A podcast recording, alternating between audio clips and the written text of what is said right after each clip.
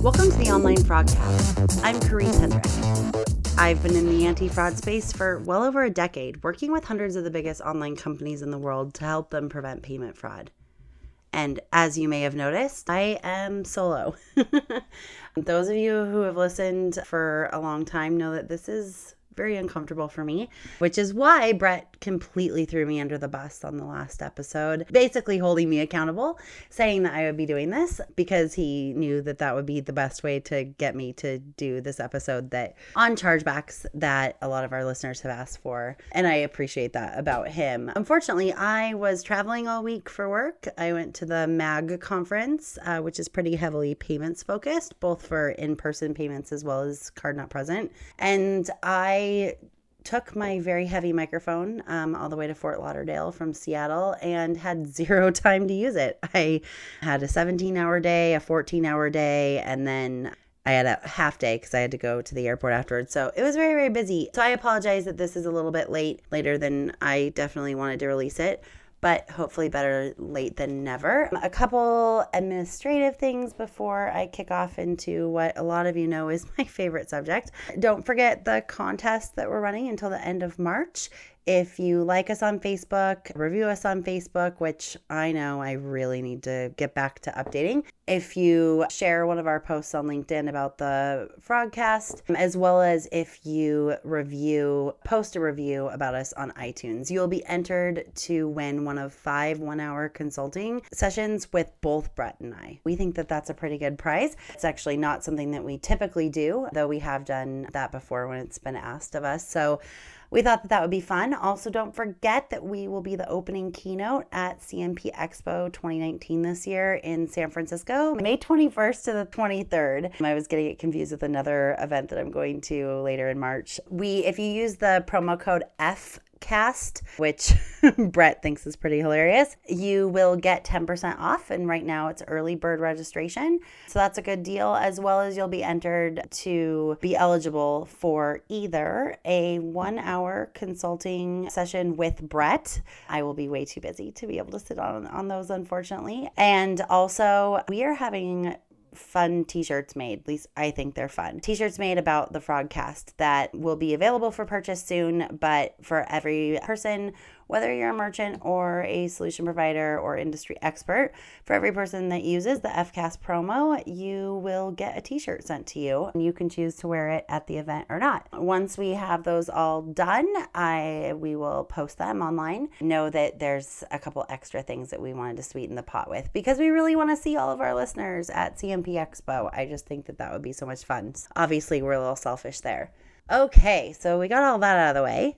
Now to talk about my favorite subject. I put a little smiley face on my outline when I said that because I'm always thinking like gosh, everyone's to be questioning my sanity even more than usual when I admit that I really love chargebacks. And let me explain. That's how I started my my career in the industry. Those of you who have heard me talk about my career path before know that I worked for a merchant processor and quickly moved my way up into the fraud department and the risk department, which a lot of what I had to do was work with merchants that were on the excessive chargeback monitoring list and help them reduce their chargebacks. And that was without viewing their customer information or anything. So I learned a lot of tips and tricks there. And what I really learned there is that you can reduce the volume of chargebacks as well as there is such thing as a right and wrong way to respond. So I'm going to try to dive into as much of this as possible. I've literally created a chargeback 101 4-hour training session on this before. I don't know if it's in circulation anymore. I created it for MRC, and I know that there have been revisions and that they've offered it at their conferences in the past since then.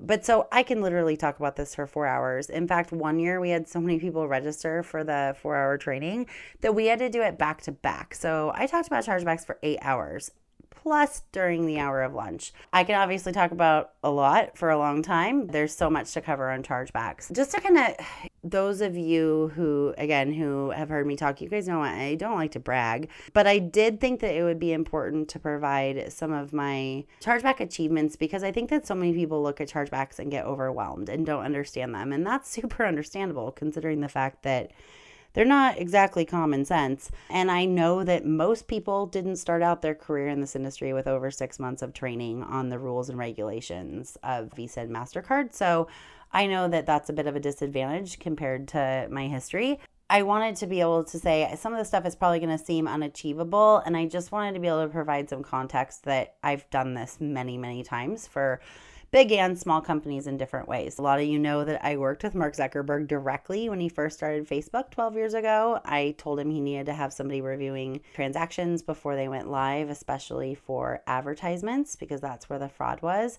And he told me that he literally only had two employees in his loft apartment. So I definitely, and I helped him. So they were on pretty significant month of the ECMPs. And I worked with them to get them off of the chargeback monitoring list, and obviously they didn't get their Visa MasterCard privileges shut down. So that was a win. I also reduced chargebacks by over 97% in the in about 18 months when I was at Bag Borrow or Steal. And remember, it wasn't just fraud, it was also a lot of friendly fraud. It was in the middle of the recession, eBay was at its height. A lot of people were renting in quotation marks handbags and then not returning them but also a lot of chargebacks were filed as well, both for fraud and friendly fraud. Pretty proud of that. That was actually the first opportunity that I got to take the lessons that I learned at the merchant processor and apply them to a merchant and it worked and because it worked so well that was the first topic that i spoke at um, the merchant risk council in 2010 and it was a chargeback i think they called it chargebacks from a to z or something like that and it was the morning after St. Patrick's Day in Vegas at 9 a.m. And the reason they put me there is because I was so terrified to speak.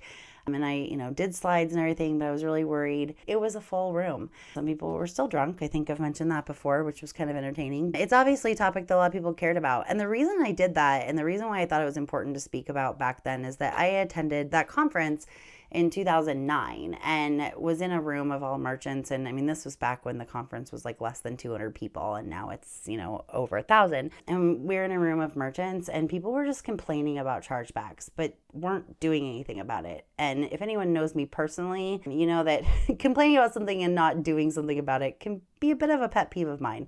I was like, you guys, like, it's not that hard. I've figured it out. That's what I created that. And I kind of got known as the chargeback girl for a while and was on the chargeback committee that's no longer around, but was back then. I created a friendly fraud chargeback process for Expedia, and saved several million in a year, and they're still using it as of just a few months ago when I spoke with someone last uh, that worked there. And this was back in 2010 when friendly fraud was just rising up. And there really wasn't anything set in stone. I just, I don't know. I have a weird brain for chargebacks, guys. Like, it feels weird, but I feel like Rain Man sometimes, but they just make sense in my head.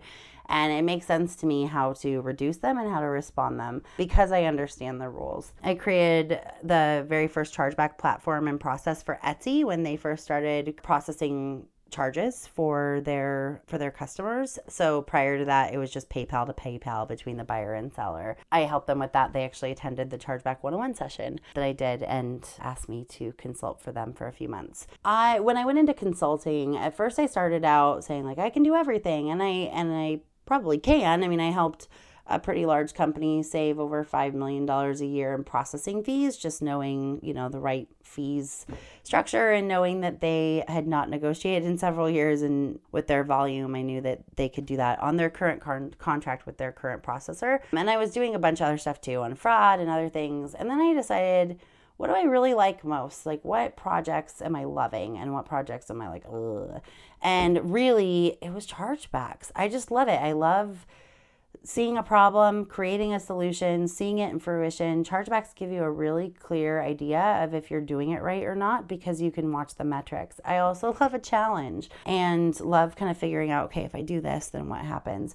And so I started really focusing on chargebacks in my consultancy and I've done I've just had some really good wins. I'm really grateful and, and proud of it. I helped a digital goods company with a really unique business model increase their win rate by over 60% and decrease their incoming chargebacks by um, over 30%. I think it was closer to 40%.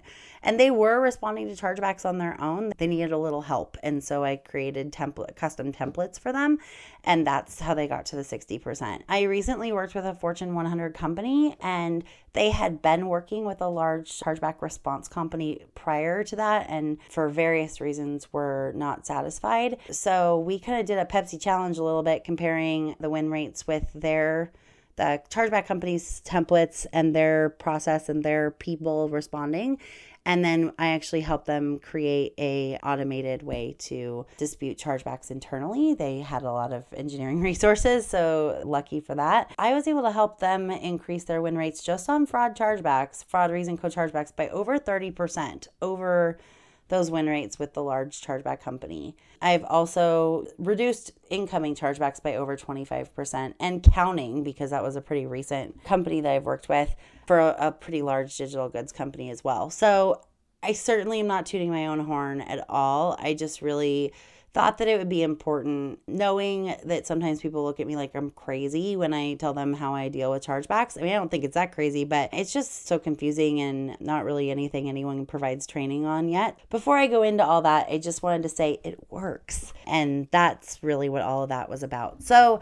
First, I thought that it'd be important to kind of have an overview of the chargeback process. And it's going to be a little difficult without a whiteboard or slides, but bear with me. So, if we take end to end. The customer cardholder contacts the bank to dispute the charge. Typically, the rule of thumb is within 120 days from the transaction. That varies a little bit by reason code. So, for example, if the cardholder is claiming that they didn't receive an item, that 120 day clock generally starts counting from the last time that the customer tried to contact your company and it's on an honor system. So they could say that they tried to contact you three months after the transaction, which then gives them another four months. I don't see that being abused very often. It is just, you know, important to note that. So they contact their bank to dispute the charge. The issuer files a chargeback on their end. There's some stuff that they have to do on their end, and admittedly, I don't really know what that is because I've never worked on the issuer side, but I know it can take a week or two until the merchant processor is notified.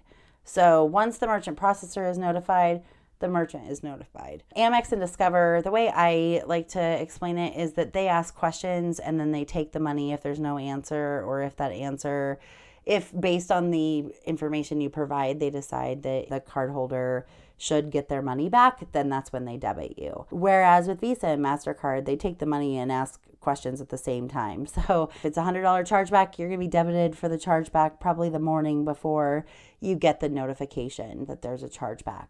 You, depending on your processor, you have two to three weeks to respond to that chargeback and really provide any information from your side that disputes the customer's claim. So, for example, the easiest example to use is the customer claims that their card was stolen. You can prove that AVS was matched, it was shipped to the address with AVS. You've got tracking information, all these other things. You can prove that the cardholder did it. That would be a good situation where you'd respond. And on most chargeback notifications from your processor, they list the documentation that is required for disputing to that chargeback. It used to say assigned swipe sales draft. I don't believe they do that anymore because they finally realized, oh, the internet doesn't have those.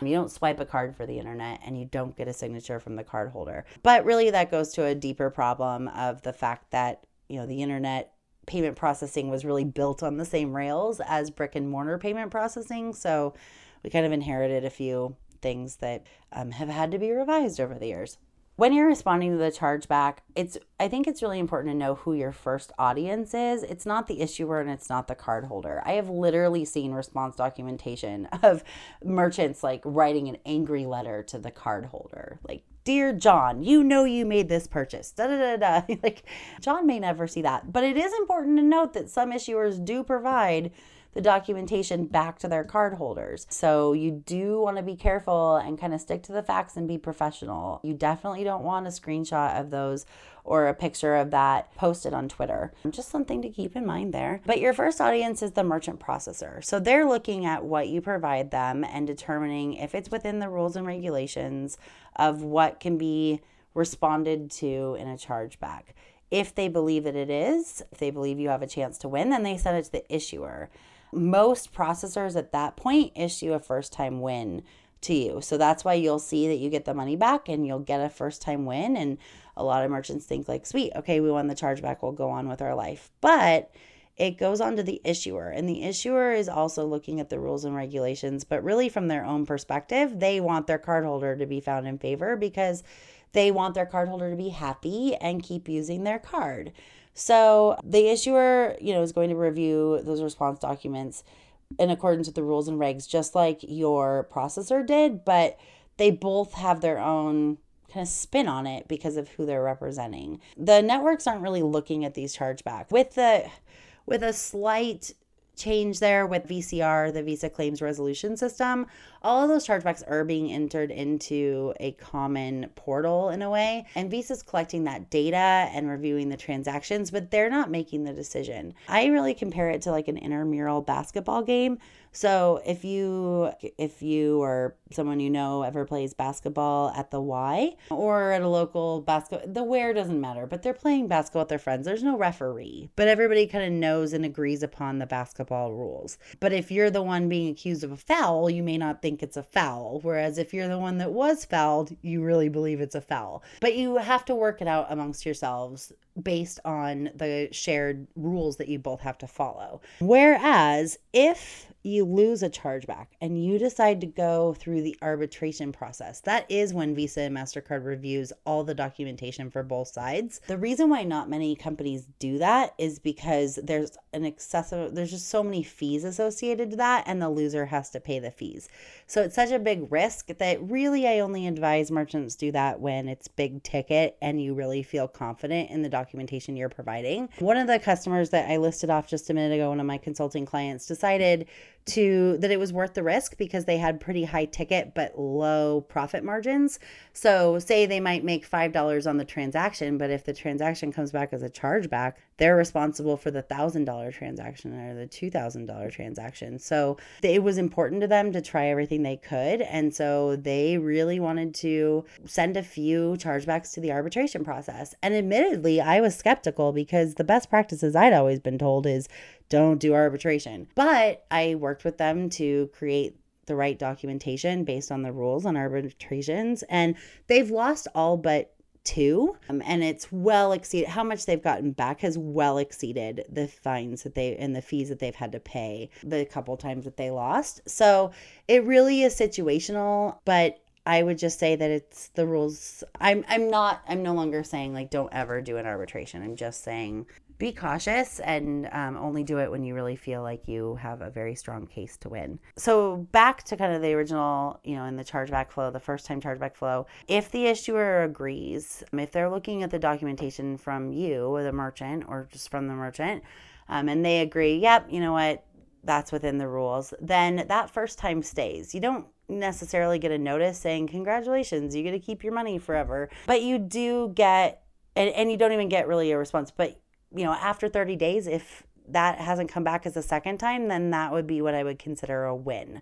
If it comes back as a second time chargeback, then that money's debited from your account. And really, the only recourse is arbitration, as I just mentioned, or you can send them to collections. That's definitely your right. And there are some merchants who have made that business decision. Um, when I worked at Expedia, one of the layers that we put in place for the friendly fraud process I created was if we lost a chargeback that was on confirmed friendly fraud, we would send them to collections. And the goal wasn't necessarily to have them pay the money back. I mean, that was always nice, but really it was in the middle of the recession and a lot of people had figured out how to get a free trip and they'd tell five friends. So we were really just trying to say, like, hey, we're on to you. We know you did this. Don't do it again. And it was pretty effective, especially at the time. Um, I've also at Bag Borrow or Steal, we'd have people who had issued chargebacks and then they would still have our merchandise in their possession and sometimes it would be like 30 40 50 thousand dollars worth of merchandise so we in addition to collections um, which was not just for the money that was charged back but also for the goods they had in their possession um, for a few cases, we actually put liens on mortgages and garnished wages. They were very select cases, and by the time we sent them to our lawyer who specialized in that, we I knew everything about that person and verified that you know it really was them and all of that. But those are things that are just options for you. I would say if you're not really doing a lot about your chargebacks right now, that isn't a place to start, but it is something to just know. I think a lot of merchants feel like, oh, if I lose, then that's it, and I've lost the money and the product product and the fees. Just know that there there is another option if you ever want to consider it, but it is a, a business decision that has to be made. Also, I know that probably for almost all of you that are merchants, fraud chargebacks are way higher and most common than anything else. That doesn't always mean that you have a really bad fraud problem. The fraud reason code has really become the catch all for chargebacks. In that sense, I believe it was around 2013 when changes were made to the rules on fraud chargebacks. So it used to be that if a cardholder claimed fraud and chargebacks were issued, that that card had to be canceled and that the cardholder had to fill out an affidavit. It was called an affidavit of fraud. And they basically were saying, I solemnly swear. I don't know if that was really in the verbiage, but they're basically saying, like, hey, I do, I promise that this is true and I'm not lying and that my card was out of my possession and it was stolen. Starting in 2013, the I believe that was when fraud started to really catch up. I think the issuers were like, ah, this is taking too long to wait for the affidavit to be signed. So, and I'm sure, you know, Visa and MasterCard had a hand in it as well. I don't, I wasn't in the room and making those decisions. So this is purely only speculation. For whatever reason, reason they took that uh, requirement away. And since then, I've seen fraud chargebacks really skyrocket.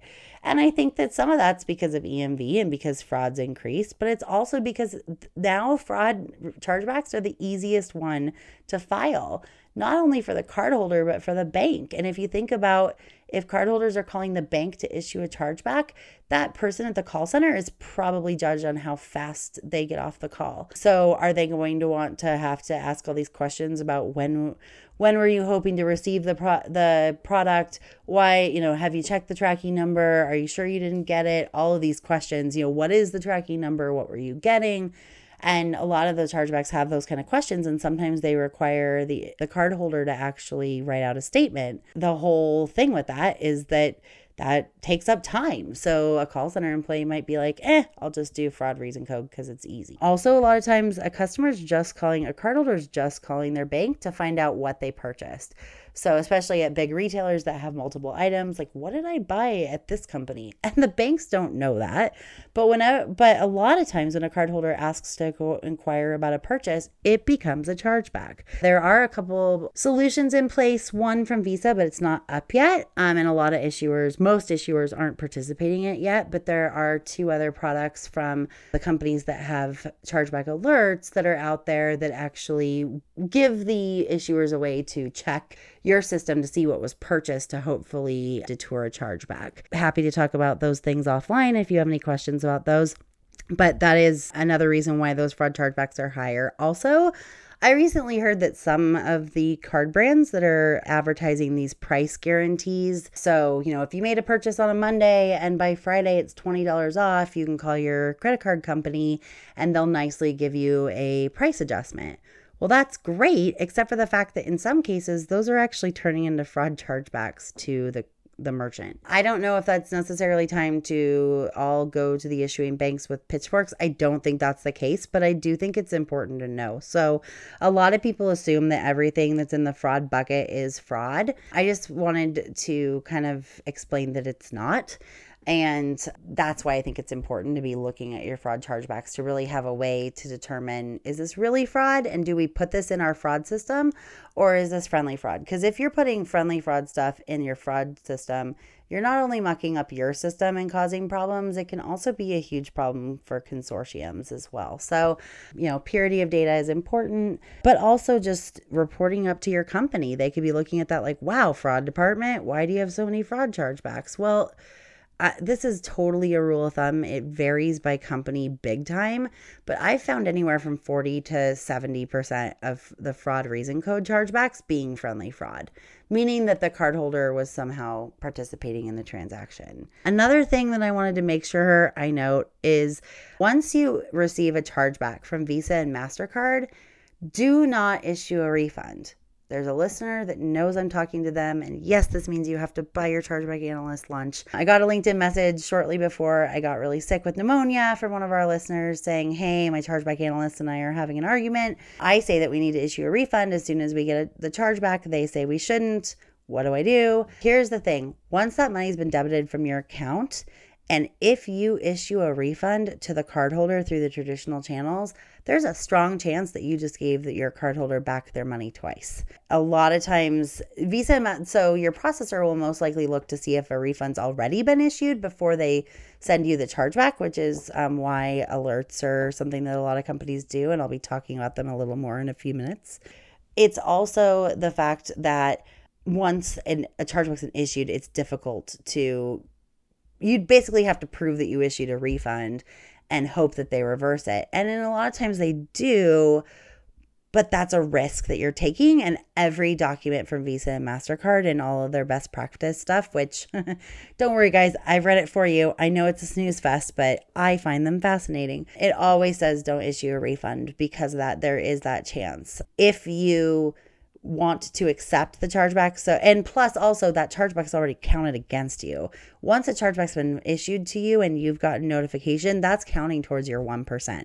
So if you're issuing a refund after the chargeback's been issued, you're not erasing it. In that case, if you're looking at it and you're like, oh, yeah, that really was fraud, then if it's a Visa, then you just go in and accept the chargeback because there are some fees associated with how quickly you respond. If you aren't accepting fraud chargebacks, then you could be paying as much as 75 cents a chargeback in addition to all your fees because you didn't accept the chargeback. That's Visa's way of trying to make sure that you're doing it fast so that there's not as much money in limbo to cardholders for provisioned chargeback funds. Just something to note there, it don't issue refunds.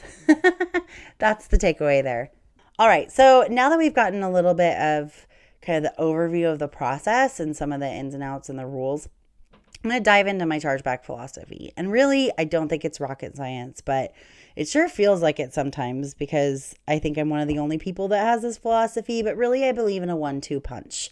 The first punch is reducing your chargebacks, the second punch is responding correctly as far as reduction goes, there's two different ways to reduce your chargebacks. The fastest way to reduce chargebacks. So, when I have a client who is on the excessive chargeback monitoring program, I will suggest that because time is of the essence that they implement chargeback alerts. There are two different companies that do them. I believe everyone knows who they are. You guys know that we have a policy not to really shout out company names unless like you know, we're talking about a person at a company or something like that. Because I know we've done that with Sift Science before. Um, but with most companies, we don't. In other situations, when it comes to talking about the product, we really try hard not to shout out for various reasons.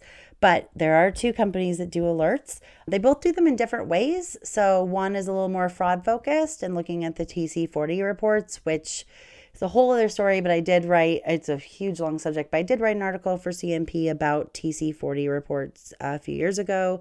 I'm sure it's probably in the archive somewhere.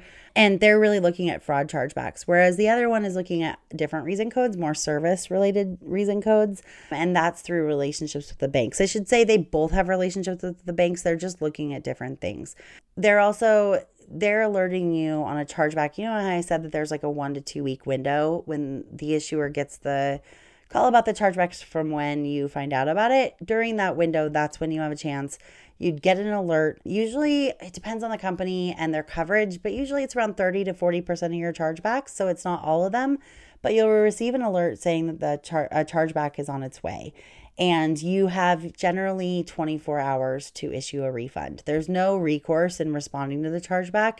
It's simply you issue a refund so that that chargeback doesn't hit your ratio. Going back a little bit, I probably should have talked about like the impact of chargebacks to a business. I always assume everyone knows about it. You probably do, but the rule of thumb, there's a little bit more creative math to it, but the rule of thumb is you want to keep your chargebacks under 1%, both on Visa and MasterCard. So 1% on Visa, 1% on MasterCard. The way you calculate that is the number of chargebacks you've received this month divided by the number of sales you've had this month on each card brand for Visa and MasterCard.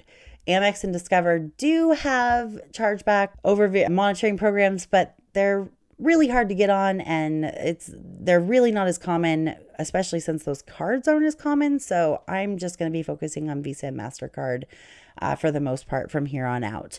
So that's part of it the 1% ratio and they basically give you uh, nine to 10 months to get your chargebacks under 1%. If you don't, then you, uh, by about month three or four, you're starting to get fined. And by eight, month eight and nine, it, there's a direct possibility that you're having a conversation with Visa or MasterCard about whether you'll be able to accept those credit cards again or not. Uh, but the fees and fines are crippling alone, as well as you also get more declines if you have more chargebacks. A lot of people don't know that, but especially on fraud chargebacks. Um, and it kind of goes back to the TC40 report that I mentioned just a minute ago. Banks, especially smaller banks, are looking out for their cardholders as well as for themselves. And so, there if they see that there's a merchant especially it happens a lot with digital goods with lower price points that having a lot of fraud instances made against them, a lot of those smaller banks will just not authorize the charge. So if one of their cardholders go to, to your website, every one of those charges will be declined. And when I have merchants who say like, "Hey, how do we know if we're on the if issuers are declining all of our purchases?"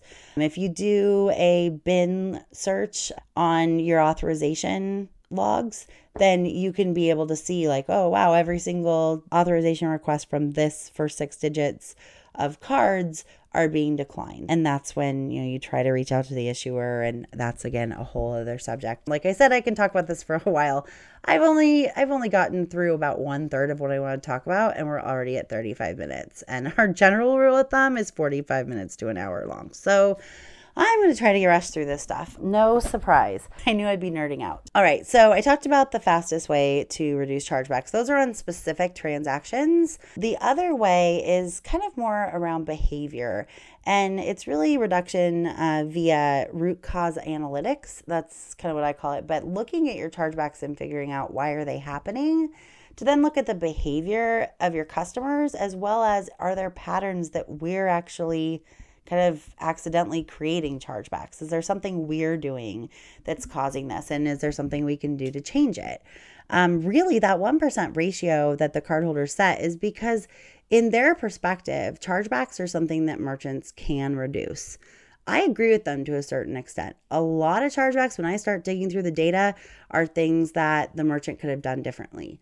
Could they have implemented a new fraud tool, put new layers in? Absolutely. Or is it things that they're not describing the product very well, or they have a policy that's basically not making their cardholders, but encouraging their cardholders to contact their bank for their money back because they can't contact the merchant. The banks believe that there's a lot that you can do to prevent your chargebacks, which is why they have these in place. That also means that you need to be looking at how to reduce your chargebacks do you have the right reporting in place to know where your chargebacks are coming from and you know what makes them similar are you diving into that are you looking at things and going what kind of process improvement can we put in either in our department or within the company to reduce this volume. I always tell people that I firmly believe that chargebacks are your company's check engine light.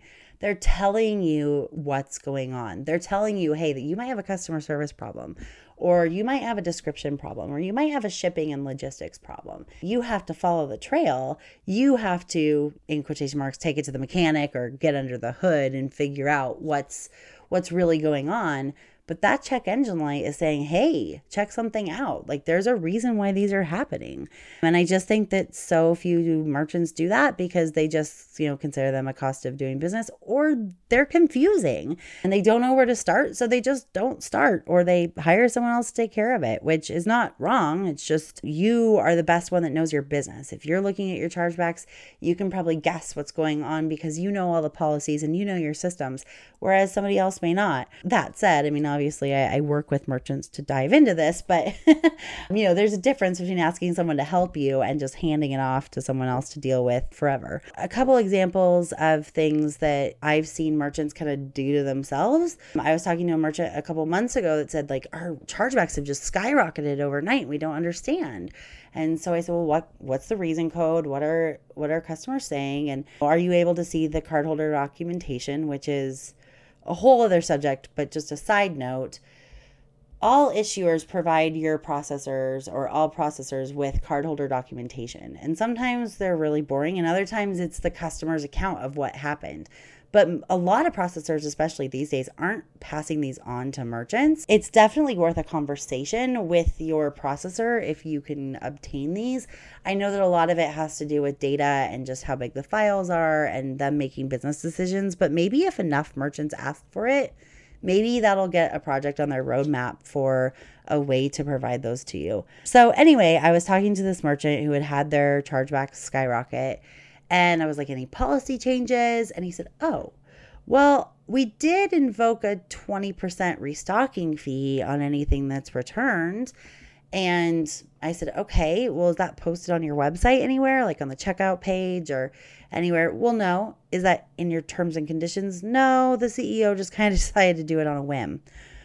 Okay, so you have really high ticket items. If you bought something for $2,000 and it didn't work and you returned it and you were only given an 16 I think it was like a 20% restocking fee, so $1600 refund and you didn't know why cuz you weren't given a heads up, what would you do? and unfortunately, what was happening a lot is it wasn't just a partial refund, it was a full chargeback. So, or not a partial chargeback for just the, you know, $400, it was for the full amount. So, if that merchant didn't respond and dispute it, then they've now given back the customer 3600 for a $2000 item. That's those are things that are important and that can be a big hit. Once I kind of turned it back on him, he was like, "Oh, yeah, I can see why our chargebacks are skyrocketing now. Because if you don't give the customer any other option, they a lot of them know, oh, well, my bank takes care of me.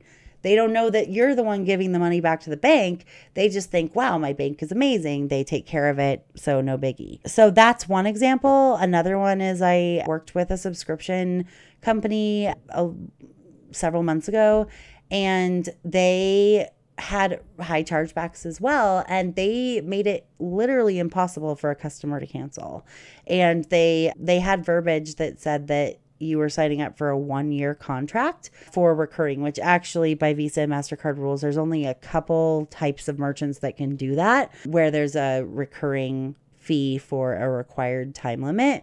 Things like paying off your taxes or installments if there's a physical good. So, like if there was a physical good shipped to you and you're leasing it, you can do that. So, anyway, they couldn't do that. So, once we were able to change that and make cancellations easier, actually their customer service went up quite a bit. I mean, a lot of these things are customer service issues. And if you think that only a small percentage of your customers are issuing chargebacks and the other percentage are just going to your competitor, it's a big deal. That's why this check engine light is important to look at. And if you're just responding to chargebacks or you're, you know, you've hired someone else to respond to chargebacks, then you're never going to reduce your chargebacks on a big scale. And that's something that my philosophy differs with a lot of people and a lot of companies, and that's okay. This is just something that I've really seen work to help. This is the best way, like looking at root cause analysis is also the best way to reduce friendly fraud. You can really, you know, look at the behavior to figure out what's causing it and also what type of friendly fraud you're having. Is it family fraud where, you know, a lot of online gaming companies have a lot of, you know, kids that borrow or maybe their parents put their card in for one purchase, but then they just keep using it over and over again? Or is it buyer's remorse? Or is it people claiming they didn't get the item? Recently, I worked with a merchant who a lot of their chargebacks were coming in on accounts that had made several purchases before. And so it was like, oh, okay, so they probably just spent too much and they're going back. Now they're trying to reverse every charge they possibly can within the time limit. Sometimes banks will do that as well. They'll just be like, oh, I see you have five charges for that merchant. I'll just, and they're all within the last 120 days. I'll just respond to all of them, or I'll just file a chargeback on all of them. I think that that stuff's important to know, not to try to get you riled up for the banks, but because I think it's important that if you are contacting the customer or you're putting them on their neg- your negative list, that they know that that you know that the customer may not know that a chargeback was issued and they probably don't know the chargeback liability rules that you're the one that paid them not the bank. So if you are contacting customers about these things or you're putting them on the negative list just keep that in mind that maybe six, seven years ago, it was more likely for the cardholder to participate in filing the chargeback. That's not the case anymore, especially since affidavits are no longer required for fraud. That also just reminds me that I forgot to mention that there's no real accountability on reason codes for issuers. So while I drill down into reason codes quite often to try to get a good idea of what types of chargeback issues a merchant is having, before I dive in any deeper for the analysis portion, I always know that they're not going to be exact because there's no accountability to issuers for selecting the right reason code. That's something that I took up with Visa and MasterCard for years when I had a direct line to them in a former role, and it's just not a high priority. it maybe one day it'll change, but uh, yeah, it's not going to anytime soon. All right, so we're on like the second punch, so to speak. And I heard an interesting kind of anecdote the other day, and I put two and two together and I was like, oh, that's like me in chargebacks, which I don't think that Chinese kick kickboxing and chargebacks have anything in common other than how I thought of this. I was out to dinner with a client at the conference a couple days ago and he was talking about how he had read the 4-hour work week. That's obviously not a book that I have read because I think I've worked over 80 um, well over 80 hours this week. In fact, it's nine o'clock at night on a Saturday, and I'm sitting in my office recording this podcast because I've been that busy. Also, in fact, there's at least one company that's listening to this going, okay, Karisse, you had an hour to talk about chargebacks. We're still waiting for our custom templates. and I mean, literally, I I really pride myself on always meeting deadlines and over exceeding. And it's just the last few weeks with being sick has really put me over the edge. But yeah, so I haven't read that book, obviously. But apparently, the guy who wrote the book is well known for winning a national title in Chinese kickboxing. I'm not going to even try. It would be very disrespectful to the Chinese language if I tried to say what it's called. but he learned, so basically, like, he's this white guy that he didn't, you know, a lot of people train for this for years and years and years. And on a dare, he entered this national competition and he read all the rules and he found not necessarily loopholes, but he found ways to win that nobody had ever done before because that was because that was never the way you did it. So for instance, there was a rule that said that you weigh in the night before you fight. Well, you know, your weight class is important. So he basically dehydrated himself the night before. And then the next day, he put on like almost 20 pounds in just liquid. And now he's 20 pounds heavier than the guy he's fighting. So that's one. Two, he found out that there's a rule that if you push your opponent out of the ring, a certain number of times, I can't remember if it was two or three times, you automatically win by default. So he basically just started, started shoving people out of the ring.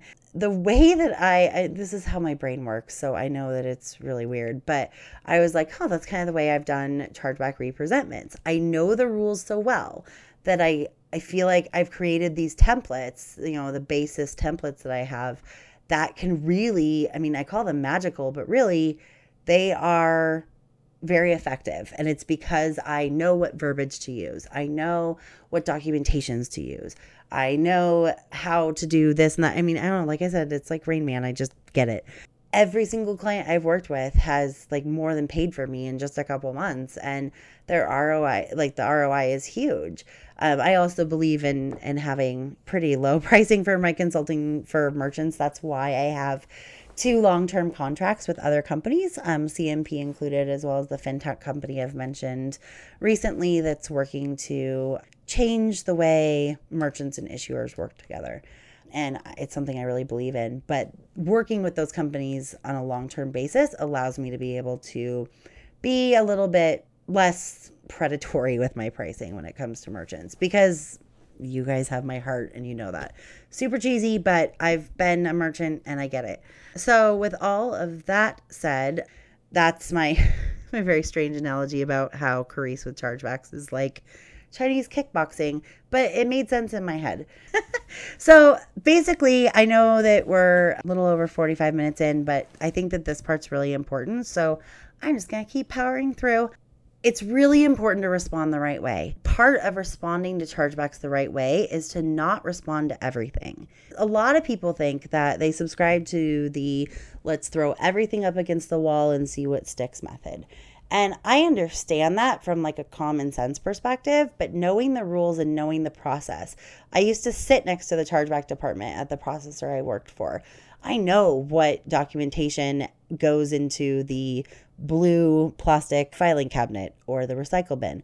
And I know what works and doesn't work because of all those experiences. And so I know that if merchants respond all the time, it not only increases their second time chargebacks, which I made a bit of a splash on LinkedIn over the summer because up until that point, I was under the impression, because I had been told that many times, it was true at one time, just for the record, that second time chargebacks counted against your ratio. What I learned through eating some humble pie and also talking to a lot of people, going, oh, okay, I. I definitely don't ever want to say any wrong information. So, talking to a lot of other people, it's that MasterCard is a self reporting ratio. So your merchant processor may loop in second time chargebacks when reporting to MasterCard on your ratio. But that's not always the case for or for for everyone, and Visa does it themselves. So that's not the case, but it does increase your second time chargebacks, which does increase your fees. So if you have a $15 chargeback fee and you're fighting a $100 chargeback that you know is probably true fraud, you've already paid $115 on that chargeback, right? Because you're paying it back to the the cardholder and the $15 fee for the first time. If you respond to it, you might get that $100 back for a little bit, but then they're going to come back and deduct it and now you're out $130. That's one reason. The other reason is if you are sending everything over to your merchant processor and knowing that your merchant processor is your very first audience, it's a lot harder for them to know, okay, this might be something I should respond and push on to the issuer if they're getting responses for everything. If they start to know that, okay, this merchant really only sends us good stuff and they don't respond to all of it, they're more likely to look at the details and read those read your documentation rather than just, oh my gosh, they respond to everything. So, how am I supposed to know if this is for the rules or not? And that's another thing. I try to create the templates so that I know exactly what they need to look at in what order and the way, the verbiage that they speak and know and all that stuff. So, that is very important as well. Those are things I'm not going to give away on the podcast because I would still like to make a living at helping merchants reduce their chargeback. There are some things I'm holding back, and there's a huge part of me that hates doing that. But I really hope that this is all enough information for free that it helps a lot of you. And I don't want anyone to feel like they have to hire me. In fact, I probably can't take on a new project for another month or two, but really that's just what how my templates work. I think it's important for everyone to have templates of some way. And you can look up a lot of that information, you know, yourselves on the Visa and MasterCard websites as well. They don't have it as cleanly put as some of the collateral that I've created for my clients, but it's there. Really respond to what you think you can win. So when you're not responding to everything, just respond to the stuff that you have based on the documentation that you have and what's required for that reason code. For instance, if the cardholder is claiming that they didn't get the item and you don't have a tracking number, or if it was shi- if it was rerouted or if it was shipped to a different address or whatever, that isn't worth your time. In fact, you're just increasing your fees and wasting your own resources as well. That's one part of responding the right way. Like I just said, use templates. So for mine, I make them custom per the client and per the reason code and per the instance. So for example, for a fraud reason code chargeback, I might make three or four templates one for family fraud, one for buyer's remorse, one for if billing and shipping match, what if they don't. Like there's different it it varies by the merchant. That's what I mean by per reason code and per instance. Plug in the correct information for each card holder. And that's not only efficient for you, but that way, if you start to see, okay, we're getting a lot of second time chargebacks, you can go back to the exact template and tinker it. Whereas if you're making stuff up for each one, not making it up, but if you're recreating a response document for every single chargeback, not only is that extremely time intensive, but you're also not really able to course correct or change things as easy because you don't know what to change and you don't know which responses to change. Only respond to the reason code. It's kind of like going to court and you're being accused of something and you just want to provide the facts and you want to provide it to the case that has been brought against you. So if you're in court for robbery, you want to just respond to the complaints about the robbery. You don't want to accidentally give them a way to charge you for something else. So maybe we can't charge them for robbery, but maybe we can charge them for something else because they gave us so much information. That's uh, and and giving the right information is so important. I've seen some templates by some companies where you know it's a fraud reason code, but they're giving the refund policy, and it's like, well, the cardholder's claiming that the card that they weren't the ones using the card. So, how does the refund policy apply here? So, it's important to respond just to the reason code, but also provide the right information for that reason code. I have seen before a merchant provide all of the information that they had for the cardholder, whether it was asked for or not. And then once the bank saw their full hand, especially on a high dollar chargeback, they then filed a second chargeback, but for a different reason code. It's pretty uncommon that that happens, but always better safe than sorry. That's uh, how I work with merchants to respond to chargebacks. A lot of times, the merchants I'm working with are going to be responding in house, and that's a decision that they have to make based on, you know, FTEs versus other things. I did want to have one more point about chargeback vendors. There's really three different options on how you respond to chargebacks. The first one is 100% in house. So there's a lot of pros to that. You know, the best people to know your business and respond to complaints about your business and your policies and everything else are the people that, that know your business, but also they can start to see patterns. They can start to see, wow, we're getting a lot of chargebacks on this one product. Maybe we're not describing it right, or maybe it doesn't work. You know, they'll start to see patterns with fraud. They might discover a fraud ring because a lot of the, the fraud chargebacks you're getting that are true hostile fraud are chargeback almost all of them are chargebacks you haven't caught they're missed fraud. That's a great opportunity for your fraud department to go oh wow um, we missed this entire fraud ring or you know we missed this behavior. We need to be looking at this. We need to change our rules. But the negatives on doing it 100% in house is that it is time consuming. It's depending on your volume it might be a few you know in-house analysts so, you know, some companies prefer to have a line item and to invoice rather than have extra FTEs. So, those are all things you have to think about. Another option for how to respond to chargebacks is to go with a 100% vendor. A lot of times there isn't strong in most cases there isn't strong reporting to help you understand where your chargebacks are coming in so that you can then uh, look at the behavior and do the root cause analysis like i said. And there's a lot of companies that just do that and they don't ever look at the root cause analysis. And that's okay. That's your decision. That's just how i you know if i'm asked to come in and look at help a company with chargebacks i offer them full data analysis the custom templates both or by themselves. And most of the time, my clients are selecting both because it's really helpful to kind of have like a just an extra set of eyes to figure out where they're coming from. And it's a pretty cool thing for them to go to their bosses and go well not only did we increase our responses but we also reduced our chargebacks. So uh, where's my raise? It's a pretty big win. You know so a lot of times they don't provide the reporting that's insightful enough to know where you need to reduce your chargebacks. But also, it can be very expensive. I mean, not all vendors are, are created equal. So, some are more transparent than others, some are just better than others. And um, again, I'm not naming names on this podcast, but chargebacks are subjective. They're not all created equal. And I think that a lot of merchants believe that all chargeback companies are the same. They aren't. They don't do things the same. Their pricing is very different. Their pricing structure is different from one to the other. And really, I've found that the pricing structure really can be telling on weaknesses or strengths of a chargeback provider. So, what do I mean by that? There's some that, at least in the past, I don't know if any are currently doing this now, but there were some that would count first time chargebacks as a win and they would take a contingency fee. So if you have a 30% contingency fee, it sounds awesome. Like, hey, we only pay them when we when they win us something. That's awesome. If I find $10 on the ground and I have to give you 3 or $4, I'm still making money. But what a lot of people don't understand is that at least at one point, there were a couple providers that were charging that contingency fee on a first time, but then a second time chargeback would come in. So you've now paid way more than you would have if you just wouldn't have responded. So that's one example. There's other pricing structures where you only pay for the chargebacks so they fight. Well, a lot of times that lends itself to them fighting every single chargeback.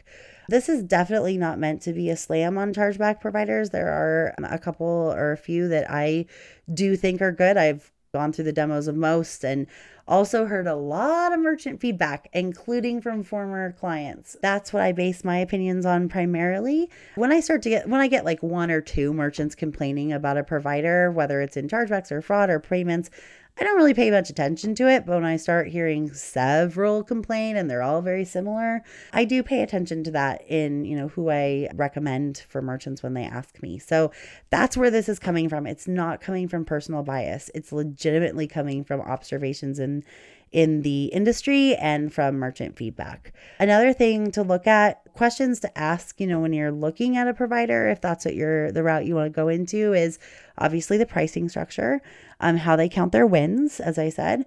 Are they using human resources or an automated approach? I've noticed that some companies that use overseas analysts to respond to chargebacks lack the context for a lot of the business models in the US. So that can be a challenge with responding to chargebacks. It can be difficult, for example, anyone to respond to a chargeback about a flight, especially if it's, you know, they made it to the gate, but they didn't make it on the plane or whatever else it is, all the confusing stuff. If they've never been on an airplane before, it can be difficult to convey what the story of what happened. So that's something to keep in mind. Also, be wary of any company that says that they have guaranteed win rates, especially if they're saying that before they even look at your chargeback data. Again, like I've said before, chargebacks are subjective. Sometimes I joke with my clients that your win rate depends on, you know, everything from how your how your response documentation was created absolutely but also was the analyst at your merchant processor did they have breakfast this morning? Were they in a fight the night before? Like you know because it, it is there are humans involved in the process. And so I don't believe that anyone can provide a good idea of what a realistic win rate is until they dive into your chargebacks. They're really looking at the specifics and until they start to respond to them and see. And yeah, that's a squishy ROI, but it's much better than saying, I guarantee that you're going to get 45% of your chargebacks, we're going to win and then not have that happen. Because in some cases, I've actually seen reporting manipulated to try to match the guarantee. And so it's just, you know, just be wary of it. And like I said, there are some good ones out there because I know chargebacks and because I understand them. I'm probably harder on chargebacks than most fraud providers and, and payments providers as well. So I will say that with my perspective is probably a little more biased. That doesn't mean that you're not going to have a great experience with any of them. It's just that I've been in the industry a long time and I hear a lot. And I, again, I believe in my philosophy take it or leave it. So, the other option for responding to chargebacks is really a hybrid data approach or hybrid approach. And this is really new. So there's only one company I know of that's doing it. There's a second company that's about to do it. I know this because they're both talking to me about using this system for my templates for my clients, just my clients, which would honestly make it a lot easier and make it so that I can take on a lot more clients. I'm kind of excited about that, but I'm in the process of looking at both tools and knowing the pricing because I want it to be fair to my clients and all that. I do think it's really interesting. So there's a subset of merchants who don't want it to be 100% in the hands of a vendor but do want to create some operational efficiencies within their business for responding to chargebacks. And everyone knows one of the longest taking things is to match up, pull all the data from your processor, match it up with the system, with your internal system, as well as fill out the documentation with all the transaction information. So they actually pull all that information from your provider for you and auto populate a template. Whether it's their template or my template is going to vary on which one of the two providers I choose and when I make this available, hopefully by end of May. Uh, that's certainly not a plug for me or my business. It's just full transparency over here. But basically, so they'll upload everything into a portal and match it into your system. So all you have to do is upload documents. Maybe it's tracking information or screenshots from your system or you know, depending on the chargeback reason code and what's required, there's different pieces of documentation to add to the template. So they make it really easy and really cut the time for an analyst in house, like by a by two thirds. So really, it's just a third of the time. I like this solution, but I think that you have to have an FTE and you have to have a budget for outsourcing it. So there's both. I think it's a great solution. It's something that I've definitely thought about like starting my own chargeback company at one point. A, I picked the wrong business partner. Um, and B, I just found that I am not made for creating a company from scratch. I do not have the stomach for it. Creating my own consultancy from nothing was uh, hard enough. It wasn't for me, but I do believe in this model as an option. And I think that really at the end of the day, it's important for you guys to pick the option that's best for your business that can give you the best bang for your buck, as well as that you have a partner that you believe has your best interest at heart isn't just, you know, in it for the money or whatever else. And there are sometimes when I refer to providers, I'm chargeback providers, I'm more thinking of ones that were in the past. So keep that in mind as well. I always kind of forget who's still around and who's not, which I'm laughing at myself, not at the fact that there's been some that have come and gone. I've been working in chargebacks for almost 15 years, so bear with me on that one. I know that was a ton of information and not as much fun as when Brett's on the podcast at all. I knew that I would have so much information that I wanted to share with everyone, especially to answer a lot of the most common questions that I get about chargebacks, that it just made sense for me to just hop on my microphone and do a kind of a data dump basically or a brain dump uh, well after nine o'clock on a saturday which gosh i'm really boring right now but i just feel like i'm doing nothing but working and sleeping and taking my kid to school. So yeah if i didn't make 100% sense that's why. I hope that this is really helpful for those of you who have been asking me for the last six months to do a podcast episode on chargebacks on my favorite subject. I'm using quotation marks. Literally, one of our listeners sent me a note several months ago and said, Hey, Karisse, could you mind hopping on a call with me and some of my team to talk about, you know, possibly hiring you for chargebacks? We know it's your favorite subject and with a smiley face. And I was like, oh man, it's really come across that way, huh? But it's true. And again, I love them because they're challenging because I understand them. And for whatever reason, I have a brain that just gets it. And I know that most people just want to bury their head in the sand, and I don't blame you. With that, I'm going to wrap it up. Usually, Brett's the one who's like, okay, are we done? Now I need to, uh, yeah, tell my own self to shut up. All right. So that is it for our, my episode today. Thanks for joining me. And I do hope you learned a lot. As always, we have a lot of topics to cover to protect your company from fraud and also just from chargebacks, from losses from your good customers. Make sure that you subscribe to Online Fraudcast to be alerted when a new episode's out. And especially as part of the contest, tell your friends and rate and review on iTunes. We can only capture it if it's a review on iTunes for the contest, just FYI, as well as use the hashtag Online Fraudcast when you're posting about online fraudcast if you're not sharing one that we've posted. So just remember those things. We really are looking forward to doing those. Whenever you guys share, it helps your friends and other people in the industry learn about us as well. And we're so grateful for the explosive growth we've had. But we know there's lots of people we haven't reached yet. Also, we always love to hear from you. I have a feeling I'll be getting a lot of questions about chargebacks. I love them and please keep them coming. Just know that I feel like I'm always behind on LinkedIn messages. Also, especially since I've been sick.